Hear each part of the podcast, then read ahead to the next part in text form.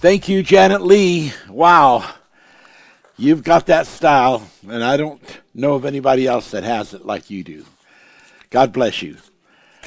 Okay, and hello out there, everybody. This is going to be an adventure, and we have a lot to cover, and we want to get going with it. JJ had some questions. I've been asking a few of those, answering a few of those each week. I've got three here that he's asked. That let's hit it. It was number 4 on his list. Are there other life forms in the universe coming to God consciousness? Yes, there are. How else do you suppose, or would anyone suppose, that you could totally understand the Scripture when the Bible says, "Go you out into all the cosmos, all the universe, and preach the gospel"?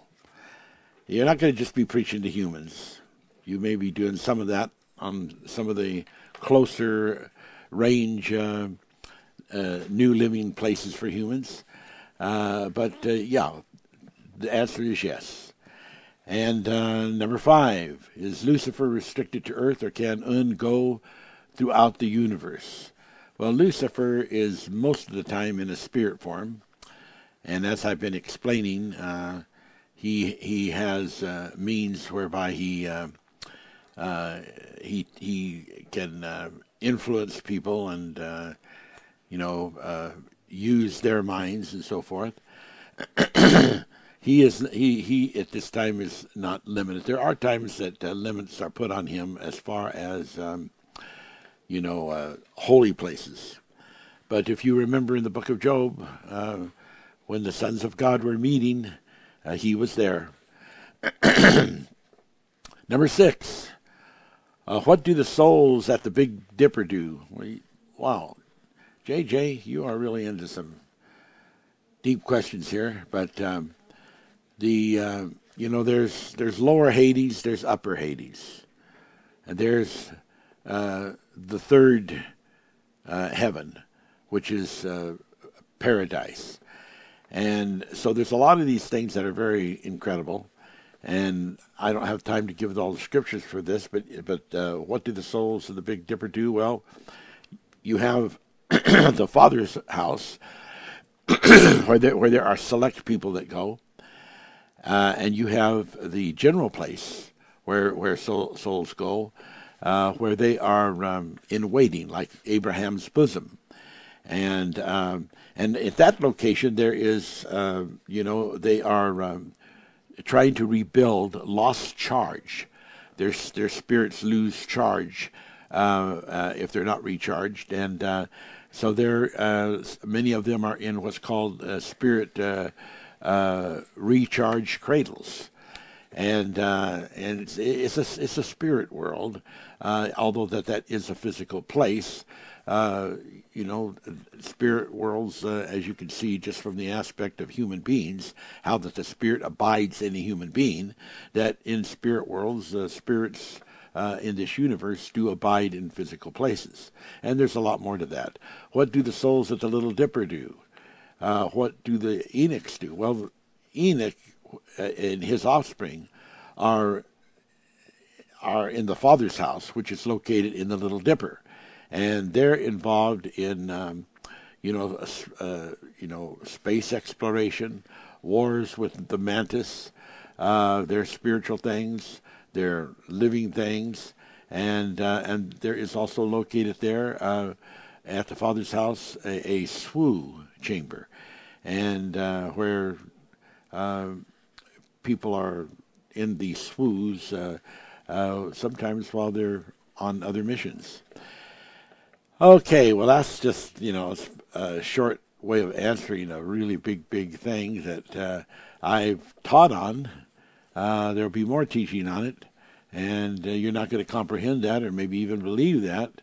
But we do know that there are strange things, like Malachi 2:15. It talks about the spirit residue. And you don't usually hear that preached on, but there's a lot to that spirit residue, and much more than people could possibly even imagine. And we'll be doing some teaching on that one of these days before too long. Now, in the meanwhile, what we want to remind you people that this today is the continuation. Moses is in a meeting at the bush, and the burning bush, and he's meeting with this angel of the Lord, receiving like David one day did, the pattern by the Spirit of how the house was to be built. But this meeting of the Lord, with the Lord at the fiery burning bush, has consequences of a massive extensive nature of revelation. And he's receiving this revelation. You can look up the meeting in First Chronicles 28:11-19. But it's going on, and he's also learning, the secrets that will be needed for the future of he and his people. That has to do with the wars of the gods. And, of course, that is the subject we are continuing on today. We are at Part 12, Interpretation of the Lost Book of the Wars of the Gods.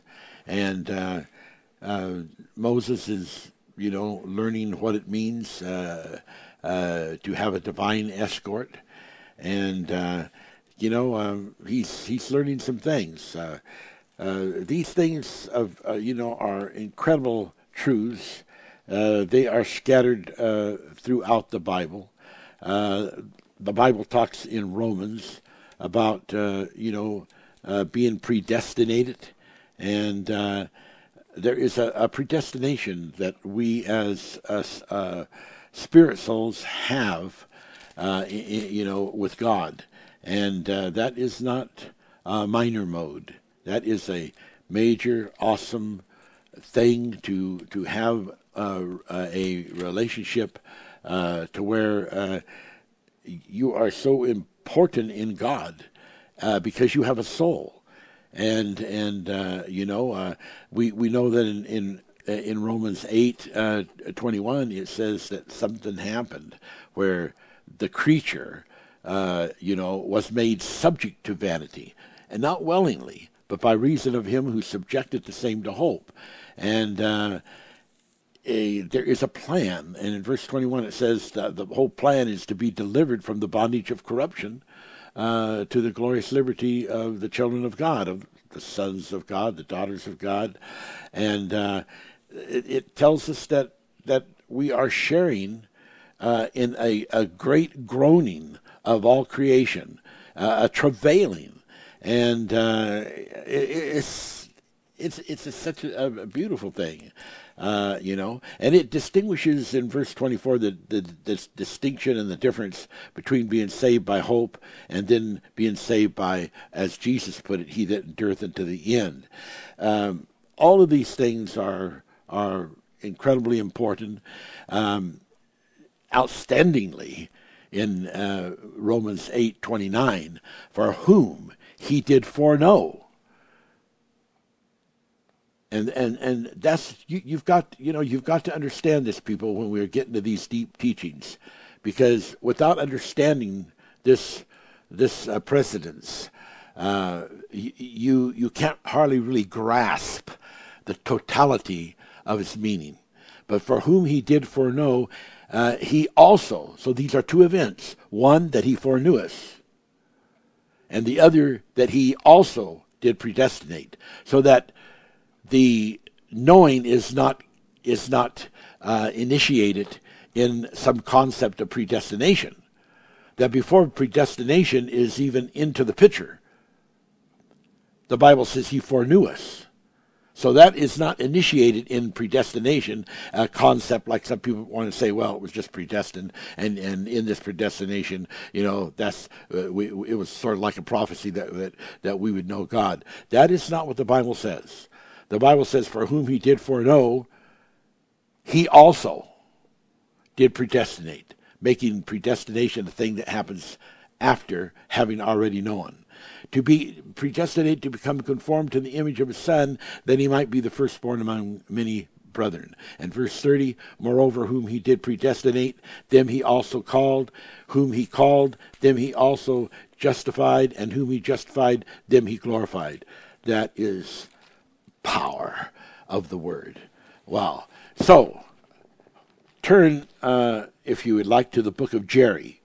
And let me read something from the book of Jerry. I think that you'll find we have a categorical assimilation of subject that has the same underlying theme. And so in the book of Jerry, better known as the book of Jeremiah, and I'm not trying to say that I'm Jeremiah, but I'm having a little interesting occasion with you here. But Jerry, you know, in the Hebrew, you can double the constants. So if we double the R, then we have J-E-R, and then R-E, Jerry. And then sometimes I like to take Maya, Jeremiah, and you know, read it backwards like you do in Hebrew. Ah, my, Jerry. Jeremiah, chapter 1, verse, verse 5 has some interesting comment, and, we want to share that with you. It goes like this. I beheld the earth, and lo, it was without form and void. I beheld the mountains, and lo, they trembled. Well, these kind of things can be something that is from the past, or they can be something from the future, or they can be both. So how does Jerry get into these kind of things? Well, God explained it to him in chapter 1, verse 5. Before I formed thee in the belly, before your mother was pregnant with you, I knew thee. And didn't I just read that to you in Romans about knowing God's people, and also then being predestinating them? Before I formed thee in the belly, that's Jeremiah 1:5. I formed thee in the belly, I knew thee, and before thou camest forth out of the womb, I sanctified thee and ordained thee a prophet unto the nations. You get your marching orders while you're still in the womb, still a fetus, because you're predestined in that birth for a job, for a mission. But before you were predestined for that job and that mission, God already had a relationship with you. So it makes incredible sense when we look at the book of Proverbs, and we read chapter 8 in Proverbs, and it says this. And this is so beautiful. Before, chapter 8:25, before the mountains were settled, before the hills was I brought forth. While as yet, God, or the Elohim, had not made the earth, nor the fields, nor the highest part of the dust of the world. When Elohim prepared the heavens, I was there, I was among them.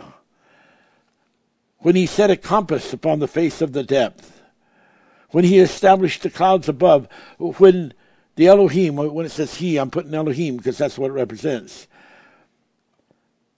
strengthened the fountains of the deep, when Elohim gave to the sea their decree, that the waters should not pass his commandment, when Elohim appointed the foundations of the earth, then I was by the Elohim, as one brought up with them, rejoicing in the habitable parts of the earth. Wow. Wow. And one more on this subject. Turn to Job 38. Then the Lord, capital L, capital O, capital R, capital D, which then means Yahweh or Yaviel, answered Job. Verse 4, where were you when I laid the foundations of the earth? Declare if you have understanding. Now, I just read it to you, didn't I? You already know. Where were you? Where were you when, verse 5, I laid the measure thereof. Verse 6, whereupon the fountains were fastened. Verse 7, when the morning stars sang together and all the sons of God shouted for joy. Verse 21, thou knowest it, because you were born then. Now, King James translation says, knowest thou it because thou wast then born, and puts a question mark, but there were no question marks in the original, text of the Hebrew. And that's just added. And that's why most of your other translations say, you know because you were born then. And you know because your day, the number of your days is great. In other words, you know because you are very ancient. Now, when we understand this word in that way, we are coming into the greater light of spirituality. And it is a dive into the deep Word of God. Blessed be the name of God. So when we read scriptures like in Matthew 13, and we are so amazed of this parable that the kingdom of heaven is likened unto this event. You want to know about the kingdom of heaven? It's likened unto this event. A man, which represents male or female, which represents humankind, sowed good seed in his field. Well, that's still going on today. When a man and a woman copulate and bring forth the seed, it's the tree of good and evil knowledge, because that's what's going on the earth today. And you have good seed and you have bad seed coming forth. They're both still coming forth. You got the knowledge of good, you got the knowledge of evil. It's right into genetics. And then Jesus explains that in Matthew 13, And it says that while people were in a sleep, a slumber, verse 25, while they were in a loss of memory, they didn't know really who they were. They didn't recognize these other scriptures yet that I've just given to you. Something happened as the new seed began to develop and to grow. There appeared tares also. And someone asked, where did these tares come from? Aren't people just supposed to be like children of God and be good? Why do we have good people and bad people? And why do we have even a person that is sometimes good and sometimes bad? And then Jesus describes and explains the parable in verse 38. The field is the world. The good seed are the children of the kingdom, but the tares are the children of the wicked one. The children of the wicked one. You mean in the field, in the world, here on this planet Earth, for one thing? That the wicked one has children? Further explained, verse 39. The enemy that sowed them is the devil. These are the children of the wicked one, the devil. And it says, you're going to have to just leave them be until the harvest takes place at the end of the world. And the angels come, who are the reapers, and begin to separate the sheep from the goats. Now, the goat is an interesting word because in the Old Testament, they used the word Satan. And that's the old word, the Saturn. And some people like to pronounce it Saturn, but I call it Saturn. And that's the word from which Satan is really based. And we know the story in the Old Testament about the goat that was sent out and laden with some of the sins of Israel, and that is quite a very spiritually deep dive. And we don't have time to get into that today. But these are things that Jesus Christ taught.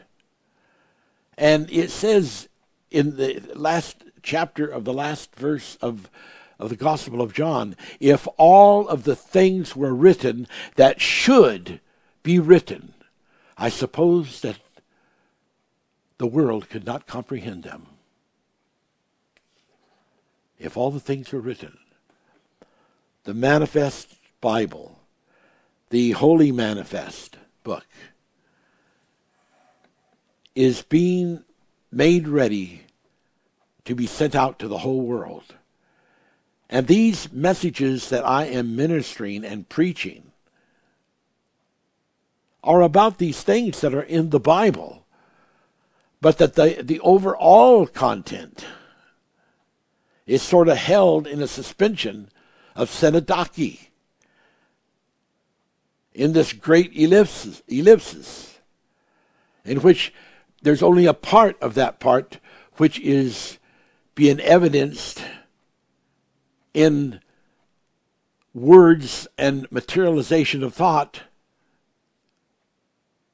but there's a great deeper amount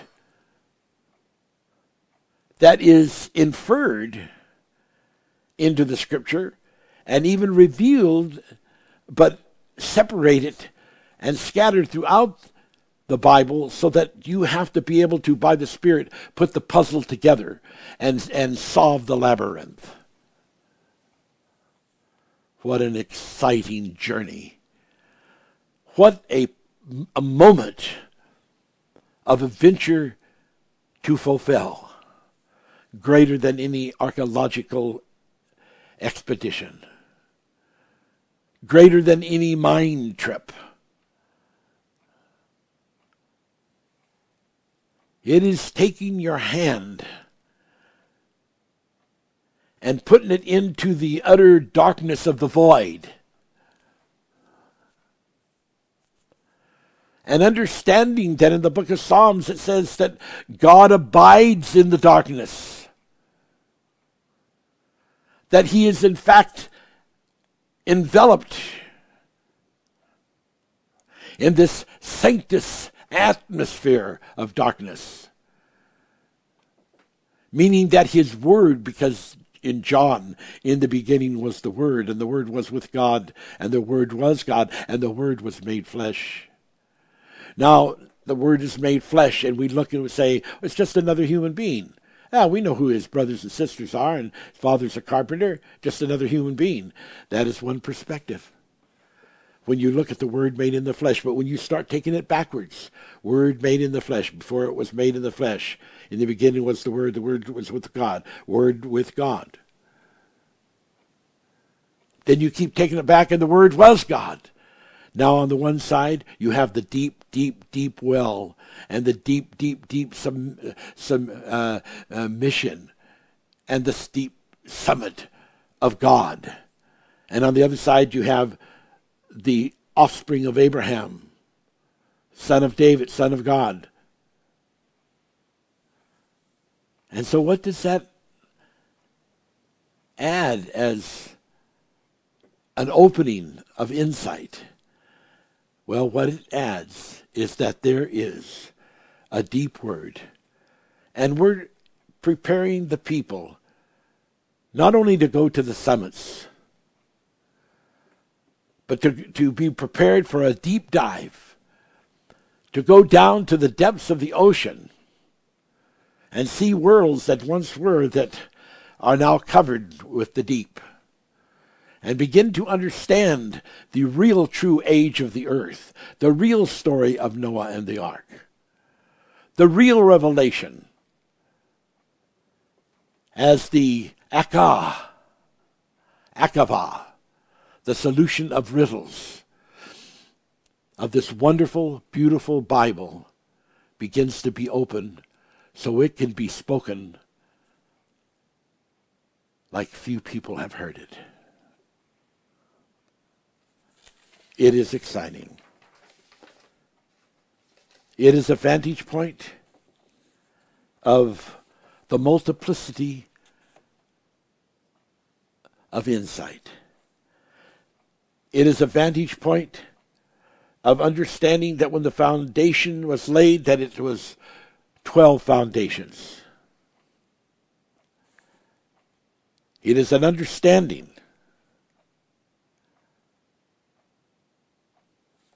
about things like Lucifer, who Lucifer was.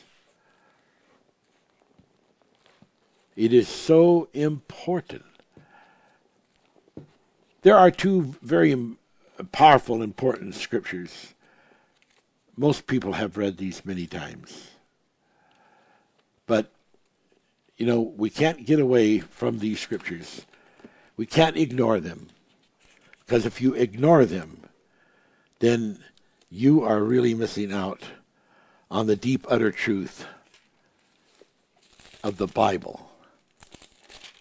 And I can tell you right now, you don't want to miss out on these things. Now in Isaiah 14:28, there was a question asked, and that question was expected by you, the reader, to solve it. How art thou fallen from heaven, O Lucifer, son of the morning? How art thou cut down to the ground, which didst weaken the nations?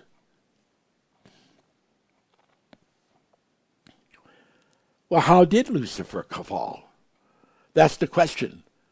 Is this supposed to be just some silly suggestion just to tantalize you? Absolutely not. God doesn't play games like that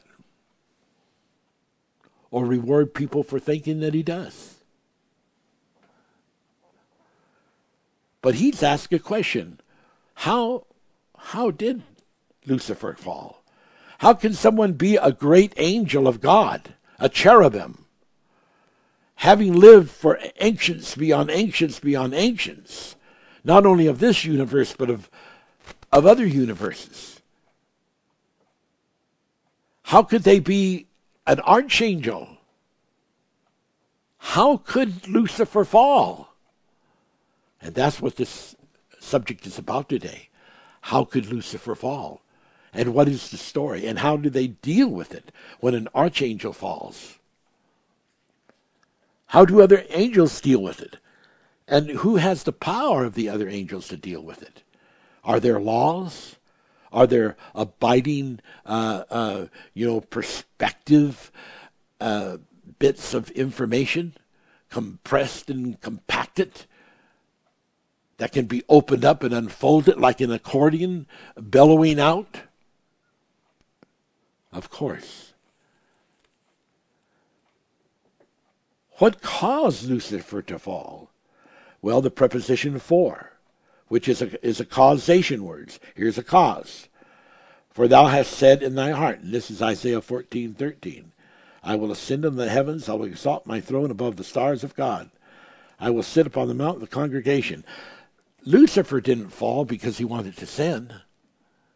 Lucifer didn't fall because he wanted to become pagan. He fell because he wanted to be more righteous, because he wanted to expand his state of spirituality. He wanted to be greater in the sight of God. He wanted to reach above anything that had been obtained by any other angel and exceed it. He wanted to be at the summit of the mount. That's what the Bible says. If you don't believe that, you don't believe the Bible. But you know what? There's a danger in that. And this is a thing that even today Christians do not understand. There is a danger. There is a danger that if you try to exceed the righteousness or the call that God has given you, if God calls you and says, I want you to be a doorman at the temple, and you say, well, that's great, but, I think I can do better than that. I want more of God than that. And I want to be the high priest. It seems like that having a desire to be something greater in God would be a plus. But when you step out of your mission, when you step out of the fold that you have been put into, and that is your job, and that is your role as the actor or actress that is in this great movie picture, this great, theatron, then it becomes a sin. You've got to finish out your role. If everybody decides they want to play the role of the high priest or the king, then there's no one left to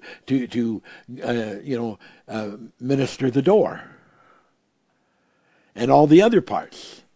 Someone might say, well, I play, a stringed lute, and God told me to do that. If that's your mission, then that's what you want to live. That's what you want to perform. That doesn't mean that while you're on that mission as a doorman or as a musician playing a lute, that you cannot in your mind and in your heart and in your spirit soul, that you cannot know all kinds of incredible revelations of God. You are not hindered or hampered. You are not stalled. You are not put into a wall that's of demarcation that separates you from being able to know these things. But live what God has given you as a mission to live until God says, okay, now, as he did to John, he said, let me show you something, John. You've been ministering in this certain plane, in this certain level. Now I'm going to bring you up higher. Come up here and let me show you what the real truth and the real story about Jerusalem is.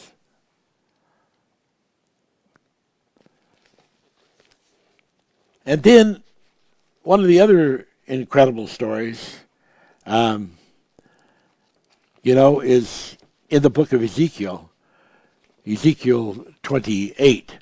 And this is where a familiar spirit type of thing, a metaphor is given of Ezekiel, in Ezekiel, of Lucifer using someone who is called Prince of Tyrus. In chapter 28, Son of Man saying to the Prince of Tyrus, Thus saith God, because thine heart is lifted up, thou hast said, I will sit in the seat of God. It's the same thing that it was saying in Matthew. Or not Matthew, beg your pardon, in the book of Isaiah, chapter 14. Same thing. See? But then it describes this Tyrus, and it says in verse 3, you are wiser than Daniel. There is no secret they can hide from thee. If you think that you can pull a trick on Satan, then you better be a very special person and have a very special anointing of God, because it says there is no secret they can hide from thee.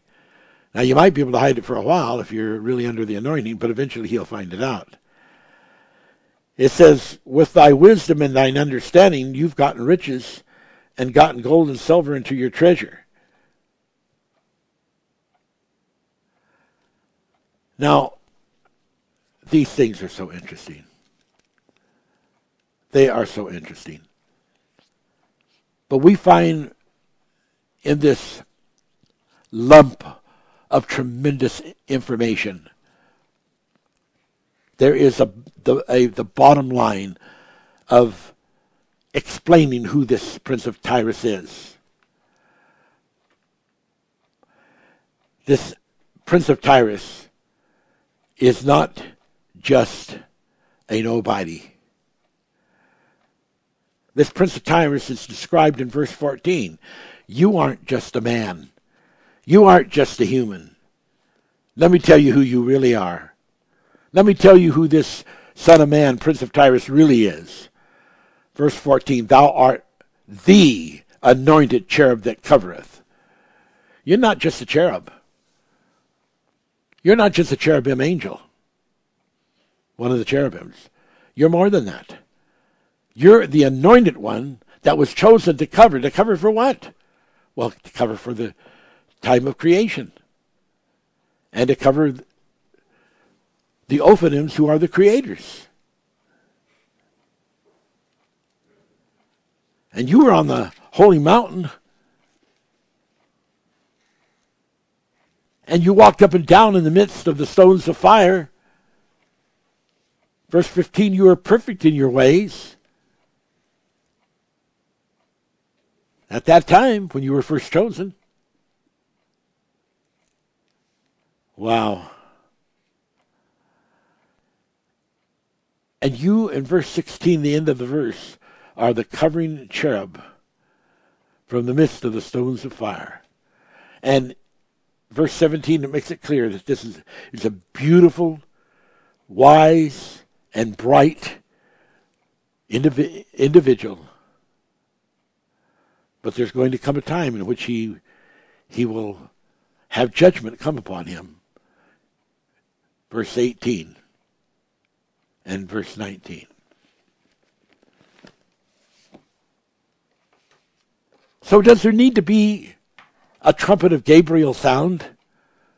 Does there need to be a call by the angel's trumpet that says, John, come up higher, come up here. Let me put you in a vantage point where you will be able to see like you've never been able to see before. I'm going to show you God. And if you think that's simple, think again. Because guess what you need to know about God? You need to know that God is invisible to the human mortal body, to the human mortal, human physical soul. Invisible. And John must say, but how can I see God when he's invisible? Well, you'll have to be able to see him spirit to spirit, because the spirit can see another spirit. And we're going to allow you to see God, not by the flesh, because the flesh cannot stand that much holiness. And we're not showing you the first presence of God. We're showing you, another presence, second and third presence of God. But we're opening up this invisible portal and showing you how that you can take your spirit and go through it. And what a moment. What an absolute glorious moment that can be. O Garden of God, Paradise of Eden, rise up and let us see the tree of life, and let us see the river of God, and let those sayings come to pass when we have been so baptized, so enthralled, so filled with the Holy Spirit, that our physical, human, mortal body cannot contain it any longer. And the sudden wind of the Holy Spirit that has filled all of our body house suddenly begins to burst out through us as rivers of living water. That will be the day that the Lord has made. We're going to take a 5-minute break. Janet Lee is going to play the organ. And then we're going to get into the Holy Manifest revelation on Lucifer.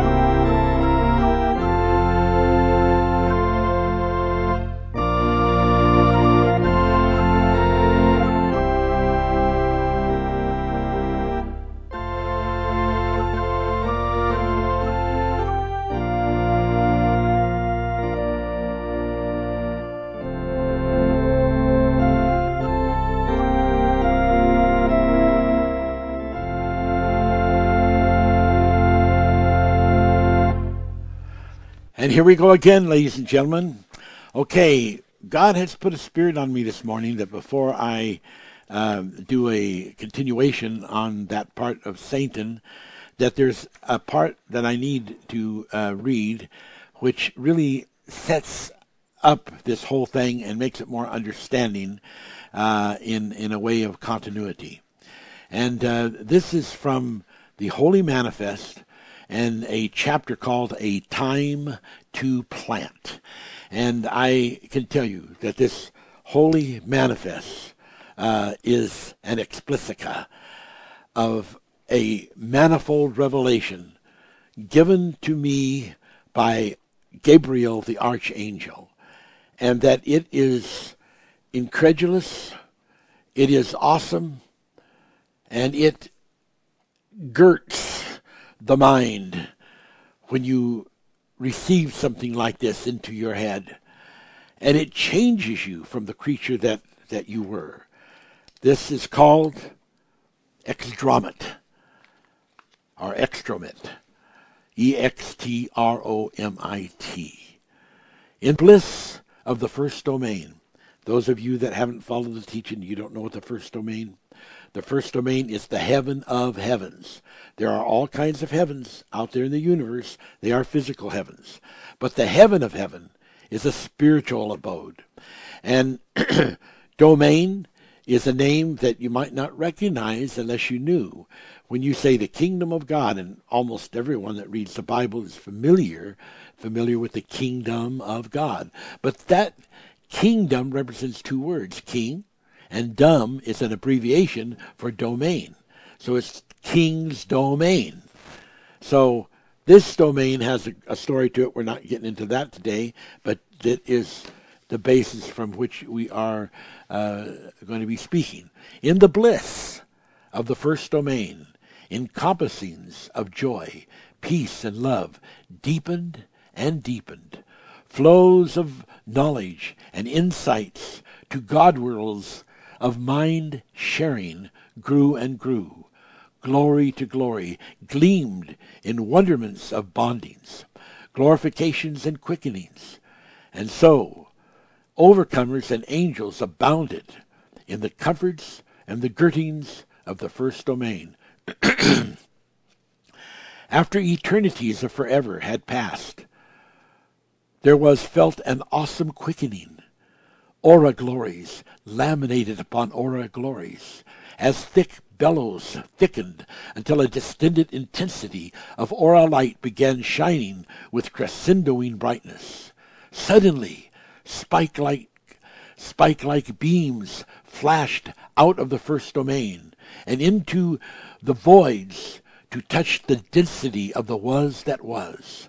Density was stretched to physical heavens. Physical heavens were stretched over heavens. Potentials of constructions seethed in readiness to be born. Beyond the first domain, in what had been the outer voids, a time to plant had come. The first domain, a shifting of cycles and a knowing of charges, set in upon the angels. In the first domain, that is what happened. A white shimmering began to lift away from them and float in wispies. Their dehaloing and their deglorification had begun. Now, when the angels leave this high state of glorification, they have to go into the de-hallowing and into the de-glorification in order to be able to even attend being in the subduction zones of the physical universe. After the angels were shifted into the fringe cycle and awareness of outer missions, the fringe cycle is on the fringe of the first domain, and it has lesser of the de-hallowing and lesser of the glorifications. It's a fringe, and it allows you to make this transition. At first, their countenance slipped into puzzlements, and a great surprising came upon them as they thought of the shedding of their heavenliness and the entering into the divulsions of matter. as they began to sing discants, an awesome smelling of frutescence filled their minds, suddenly pregnant with accelerations. Now, there's, accelerations used as a special word, taking accelerations and combining it with excellent. So we get accelerations of yellow light, and oversurging with desires to reach out, they were imbibed, E-M-B-O-G-U-E-D, at dromaton speeds into the seas of space, radiance and matter. As a mighty river gushing into a mighty sea, the angels poured into space, their memories tumbling with them. Yaviel, Michael, Gabriel began photo-stitching of lines and verse. The soundtron word began forming structures called planodomes, and so it was each of the leader lords, Yaviel, Michael, Gabriel, built planodomes for themselves and their angels to live and travel upon. The beginnings of the creation of the eighth universe had begun. A time to plant was at hand. Now, people many times would get confused when they think that Jesus is depicted as an angel. I shared with you last week how that very well-known theologian had finally come to the point he had to admit that the Old Testament, describing in several incidents about angels, that those particular angels, without question or doubt, had to represent the Lord. And so God has this descended in different ways in the Garden of Gethsemane, and also in at the tomb where of the place of the rich man. When he came out of the tomb, he appeared as a gardener. He's been photo transitioned in different forms, even when walking on the road to Damascus and other experiences. So it's very, very important to understand that that life here on this planet is a stage, and sometimes even the highest angels, the highest entities of God, are given roles to play. And Jesus took on a role. He took on the body of the of Abraham, Abraham's seed, and did not choose to take on the form of an angel. And so, and we also know that that in the New Testament of the Scripture, that says that Christ is going to come again himself with the voice of an archangel. So, the Scripture is there. The power of the word is there. Don't jump to conclusion. If as the Bible says, you discover that you have been entertaining angels unaware because you could not recognize the form, do not limit Christ, because Christ, with his capability, takes on many different forms and has many different missions. And so we'll just leave it like that. You should be able to read in between the lines. We gotta keep rolling here. And so Yaviel, Michael, and Gabriel built planodomes for themselves. Planodomes are like small planets, but they're of quite a good size, and some of them could be as large as almost the moon, and some of them are smaller than that, but they are able to travel through the space of the universe, and they are able to have a complete world that they live on, and they're created and made, and they're called planodomes.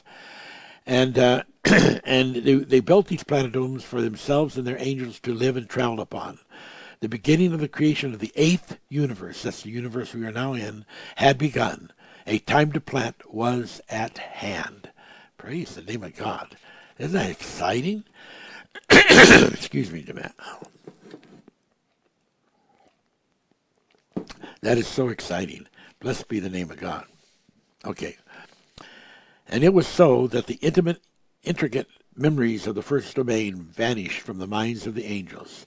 Such was the manner of happening, along with de-haloing and de-glorification, For the purity of the first domain was contra to the inferior orders of the physical worlds, inasmuch as one state cannot abide with the other. It came to be that Yaviel, Michael, and Gabriel began to seek instructions in the codes and the laws from the sound line, whereby in the rising of the eighth universe, its creations and creators could be guided by M's kingdomship in the course of that process. Therefore, the three angels, Yaviel of the Ophanims, Michael of the Seraphims, Gabriel of the Cherubims, decoded light signals and flashes of the sound line and wrote IM's Holy Mandamus. For it was so that the seven spirits of God, the seven plural thoughts of God called the Holy Commission, had breathed into the sound line. Excuse me. Had breathed into the sound line to set forth activation points in the sound line, whereby could be set forth decrees and bounds of morality and conscience. Therefore, by strumming those activation points of the sound line, signals could come forth to inform principalities and governments and concerning creators and creations, laws of rights, liberties, and bounds. And that is what the Holy Mandamus is. Mandamus, M-A-N-D-A-M-U-S. Okay, so now we read. We've read some of this to you before, but I want to go over this again. This is important because we're going to be getting into the legal consequences of the dispute of Lucifer's guilt, and to show that there were laws that the angels had to operate by, and that when they didn't operate by those laws, they broke those laws, and therefore they committed an offense, and that there was a great commission composed of the seven spirits of God. Each of those are plural spirits, but we've explained that to you before. The Holy Mandamus of Creation Law, 1. Creature or angel shall not have the right to divine itself or esteem itself above its destiny. 2. Creature or angel shall not worship any god but God Almighty I am. 3. The angel shall not tempt the creation for righteousness or evil. 4. The angel shall not show himself contemptible of the creations. 5. The angel shall not conspire together to advance their positions. 6. The angel shall not take power to possess or control the creations except for creative purposes, by the permission of the Holy Commission. 7. Let not the angels interfere in the affairs of emerging generations, whether good or for evil. Only when the free mortal entities willingly request or subject themselves by their destinies may the angels use these powers. Now, this is very important. This is telling us that arising or emerging generations of entities have by these laws a right for that self-development, and the angels that come are under laws that their ability to interfere is very much tied in to controlled actions, and they are not, even though they are more powerful, they are not allowed by these laws to go in and take advantage or be over authoritative with these creations. So in verse 7, as I read, and it says, let not the angels interfere in the affairs of the emerging generations, whether good or for evil, only when the free moral agency willingly requests or subject themselves by their destiny may the angels use their powers. That's why we have the power to be able to say to Satan, get thee behind me, Satan. Get thee behind me, Satan. And if the angels, even the devil's angels, do not obey that, they end up breaking this law, and it goes against them in the judgment day. Number 8, let not the angels subject themselves to the creations, for this is sin. They're not to become part of the creations. Verse 9, where the good invincible spirit or the good humble spirit or the good seeking spirit shall arise in the creation, let not its boldness or pleading be in vain, for the cause of that of that good one's exceptional spirit. The angels may take power in the creation over the will and free moral agency of all others who oppose. If they oppose someone, the angels can step in and interfere. If that person is like a good person, it can act as a guardian and protect them. Therefore, to secure that good one's liberty, the angels may override all others so that the good spirit is in alignment. 10. When on creation missions, let the angels separate themselves by kinds into ranks and divisions, so that there are at least three positions of creating: judgeship, guardianship, and creatorship. And let each order of the angels assign positions within their ranks for their task. Now, there's to be three different positions that at least in any creation when angels go in to create, and so. We had those three positions are there's to be a judgeship, these are the overseers, there's to be a guardianship, and there's to be a creationship. Guardianships get involved in helping the creatorship. Let each order of the angels assign positions within their ranks for their task. The angels shall not make known to the creations the higher things of wisdom and knowledge unless those creations have reached the degrees of the blue, purple, scarlet light upward. There's a place that a person has to be before they are allowed, except with the exception of special extension that sometimes is given. That's why for years and years and years, and I mean a lot of years, we did not go outside of our school of the prophets to teach these things of the Holy Manifest, because it was not the time, and it is only to happen as a revelation to people who are able to be in that degree of the blue, purple, or scarlet lights and upward.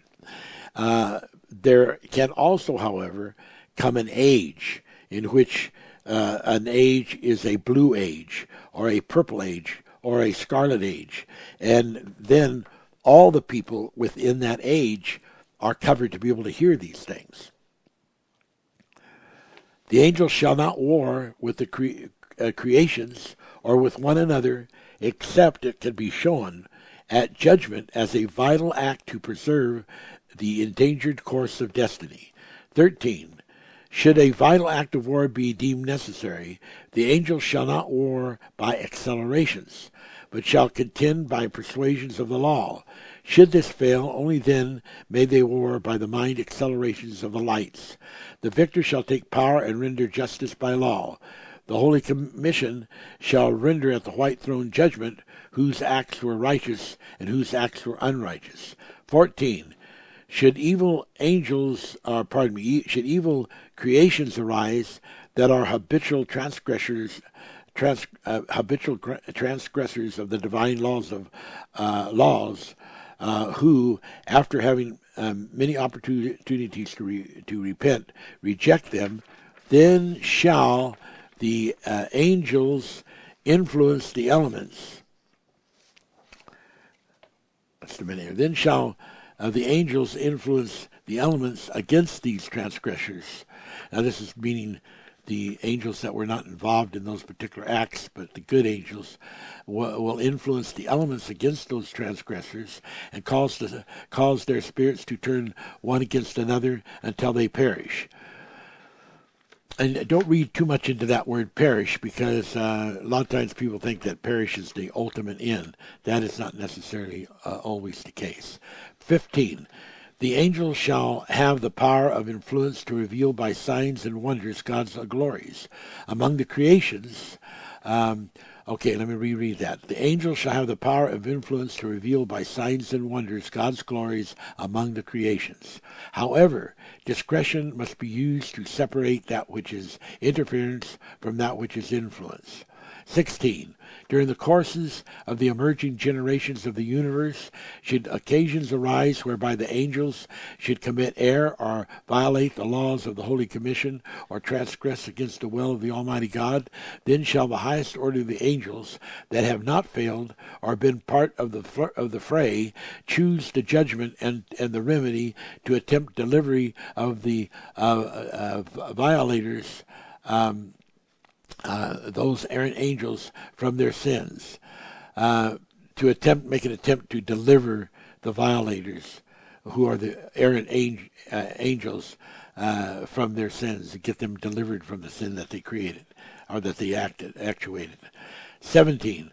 When angels shall arise in the creation or among the angels, when evil shall arise in the creations or among the angels, and they use the powers and the forces of the universe to gratify their evil deeds or to subject creations or angels to their control, then shall the leader angels and their host who have not sinned have the right to stand up for the creations or angels and to resist and defy each evil deed.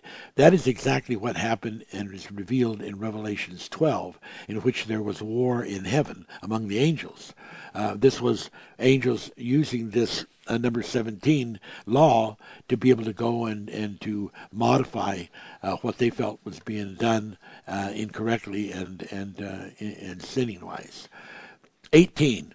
When high knowledge is given to creations that obtain the blue light level of consciousness, but they or their generations turn evil, then shall the angels cause that knowledge to be confused until a new generation emerges with blue light consciousness, or a regeneration of those that sin occurs. 19. Angels, beware when you phototranslate into the lower accelerations, lest you linger too long in them and lose your power to spin free. For then shall you be stripped of your memory until you are a mere brute creature of the world. 20. You shall not take higher forms of life and breed them to lower forms of life, nor shall you transplant the cell of life from the emergent generations of a higher level to that of a lower level. 21. World shall not invade world. Whatsoever emerging generation shall war against another, emerging generations of another sphere to take advantage or gain shall incur the fervent white heat of God's wrath, or, as it may be said, indignation. 22. Angel or creature shall not reproduce the life of an entity by such means as does not divide the daughtership of the ovum, except for the survival of species and the overshadowing, or phototranslation. 23. When a world is invaded by evil aliens or of another sphere, or by unjust spirits that have assumed that world's life forms, then shall the angels in charge of the guardianship arise to save them from against those invaders. The spirits of those creatures that sleep during intervals of physical termination shall not be tampered with. They shall rest in peace between the burnings and the cycles until their final resolution. However, spirits who are restless, whose memories linger, shall have liberties for mercy's sake. 25. To the angels is given the task to preserve and to keep records of their missions. Now, when I was asked that question about, what do some of the angels do and how do these things, keep them busy. Believe me, there is a law. There are laws, and they're quite massive. This, Mandamus is a book of laws. Okay, holy laws of the universal covenant. 1. World shall not enslave world. Individuals shall not enslave individuals. You shall not, for the purpose of control, fuse the brain tissue of one enemy to that of another. You shall not, for the purpose of control, fuse cell life of the lower, higher emergent generations to each other. 4. You shall not remove persons or things of substance from the living realm of a world, of an alien, which world... which could change the balance of that world's present future necessities. Just a moment. Put something here. Okay. 5. You shall not strip or invert the atomic structures of life, of the cosmos, in such a way as would extensively alter the course of natural destiny or demise environs. 6. You shall not introduce into a living cosmic realm types of life that are not compatible to types of life natural to that realm's habitat, or use acts of terror. 7. You shall never annihilate a form of life to the point the last progenitor is made extinct, whether that form of life is good or evil. God shall decide. 8. When you plant life forms on the distant realms, you shall be responsible to never abandon them. 9. When you mine the heavens and its planets, you shall not remove matter, minerals, or energy in such a way as to deplete a realm of its resources. 10. You shall not attempt to alter the vibration of the soundtron. To do so is resolute death. 11.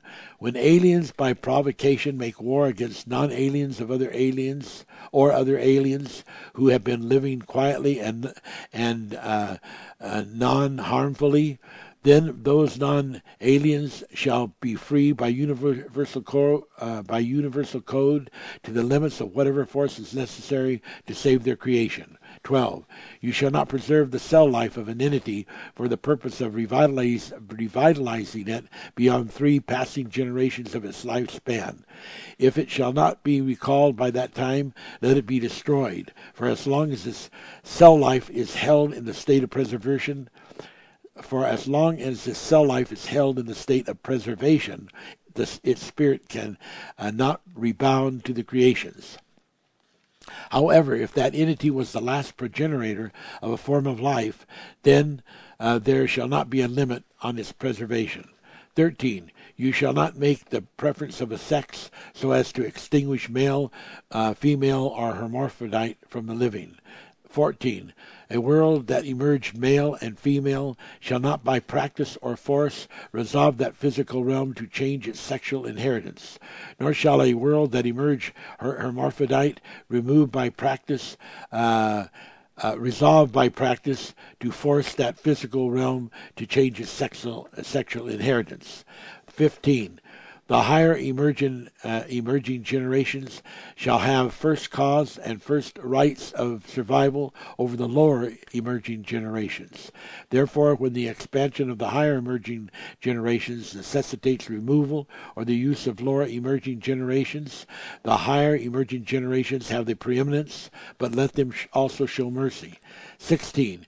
You shall not plant devices in the brain to control a living subject so as to enslave him.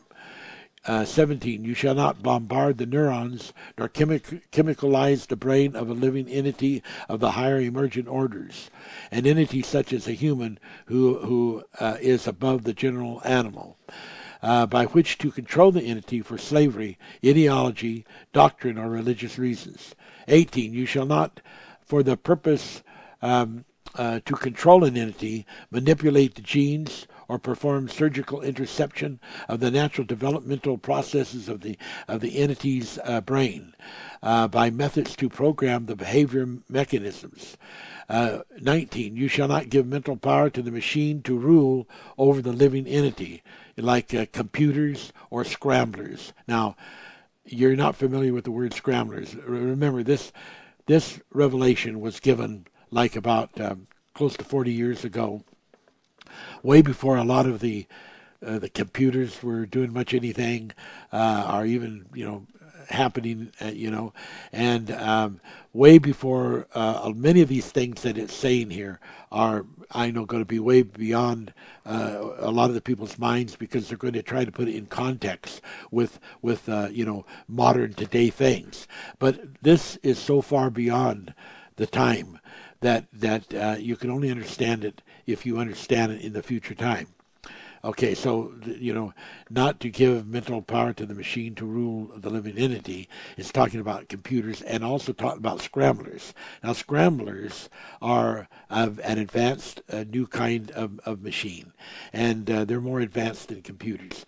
They have not come into creation yet, but I know about them, and I know what they are, and it will be understood in that day as we come into a deeper opening of the future. 20, you shall not be subject to the good angels to obey them, for they are the emissaries of God. But you shall refuse an evil angel's presence. 21, unto the ones who enter another realm, desiring to paternalize with the entities of such a realm, they shall fall under the laws that rule those entities. You shall not, 22, you shall not replicate your image beyond the number of transitions you are capable by retraction to recall each image, for the lingering of even one image can divide the aura soul signal. 23, you shall not, for the purpose of creating warring creatures of destruction, give a brain of flesh and blood, a body of creature-made mechanism. 24, when you traffic among the stars, you shall not fail to carry the words of the Holy Manifest. Wow. This is really beautiful stuff, and we're making good time here. 25, you shall not transmission the seed of life indiscriminately into space, nor shall you indiscriminately fire rays or weapons into space. 26, beware of the chemical computer, lest in feeding it all your knowledge, it overwhelms and destroys you. 27, you shall not program any one computer with ultimate knowledge, but shall spread the knowledge among many computers with protective backup systems to secure you. 28, you shall not destroy the habitual criminal, but you shall banish to islands, satellites, and remote host bodies of the planets. Let the prisoner work to earn keep until such a one's days are ended. If the prisoner shall not work, and Un is not sick, neither shall such a one eat, even if Un shall die.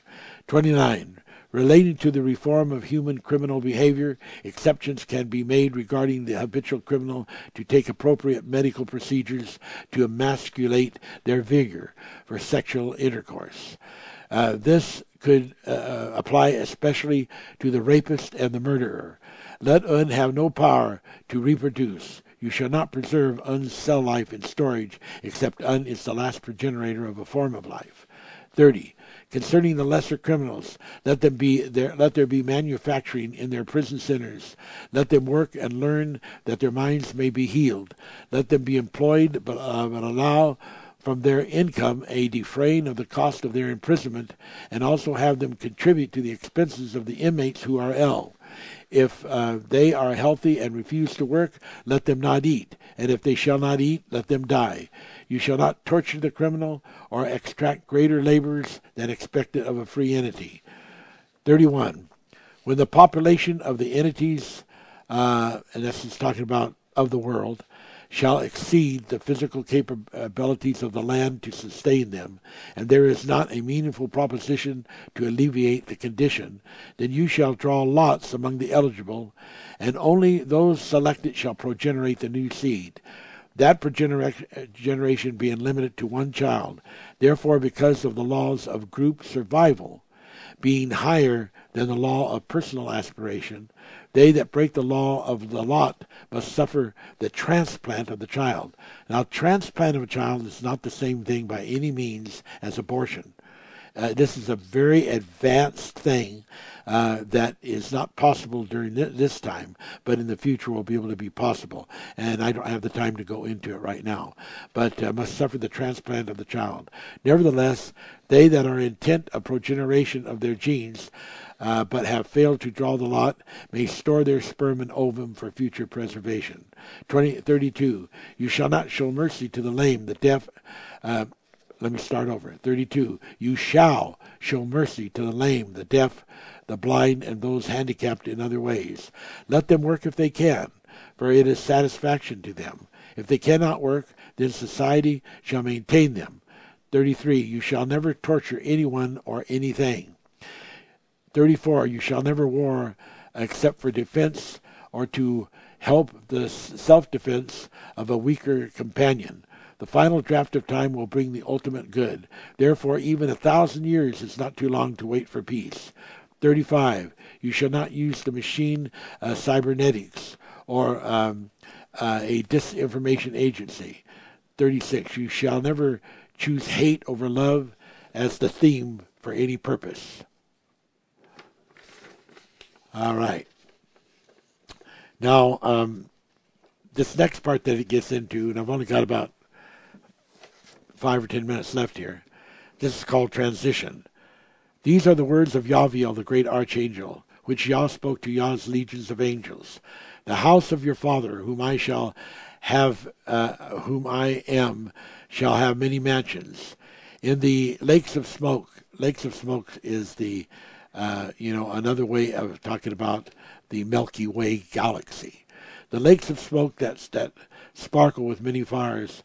We will give honor and glory. Now this is like a prophecy. It's knowing about something that's going to be created before it's even been created, or knowing about it as it exists in a different form and is going to be changed to some other kind of form. In the lakes of smoke that sparkle with many fires, we will give honor and glory to the Almighty I Am, our God. For tabernacles shall be raised from clay, and the spirits of many risings shall inhabit them. Then the morning star, Ophan angels, pre-visualized the creation in their minds. With soft singings they praised the great Beom, with great shouts of joy they exclaimed, "We are the offspring of Almighty I Am." Yaviel continued to speak. Our mission is to plant the heavens and to accelerate the latitudes of habitable realms and thereby create worshiping spirits who shall inhabit the earth in habitable places of heaven. Make a note here on something.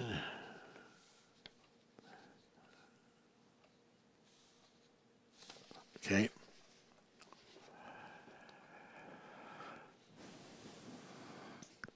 Okay. We shall create worshiping spirits that shall inhabit the earth and habitable places of the heavens. This we shall do that our God may have many children. We must live here many cycles. Let us be grand and glorious in our duties. And so it was the angels and their planetomes spacecraft arrived in the galaxy of the Lake of Smokes, Lakes of Smoke, Milky Way galaxy, by photo translation. The planetomes called troves by the angels are huge structures in size likened to a planet. On these planetomes, the angels move and travel throughout the galaxies. The planetomes during periods of messengership park in fixed orbits to celestial bodies, suns, moons, stars, planets, etc., depending on whether the mass of the celestial body is great enough. The angels can live indefinitely on the planetomes while exploring the universe and traveling on missions. They mine energies from the skies and spheres for power, food, and thought. Their smaller interplanetary vehicles called domes are used for transportation once their planetomes are parked. It must be understood that these first domain angels, after de-hallowing and de-glorification, take on physical bodies. Their physical bodies are neither male nor female.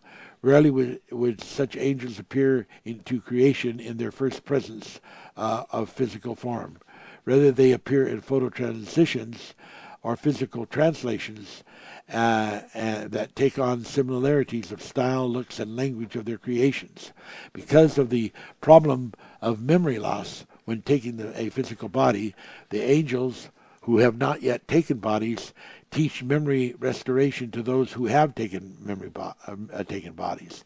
Now, this doesn't mean that there are those that remember the things of the first domain, but it means that there are those who will remember the laws and remember some of the other realities that would otherwise be forgotten by a lot of the people.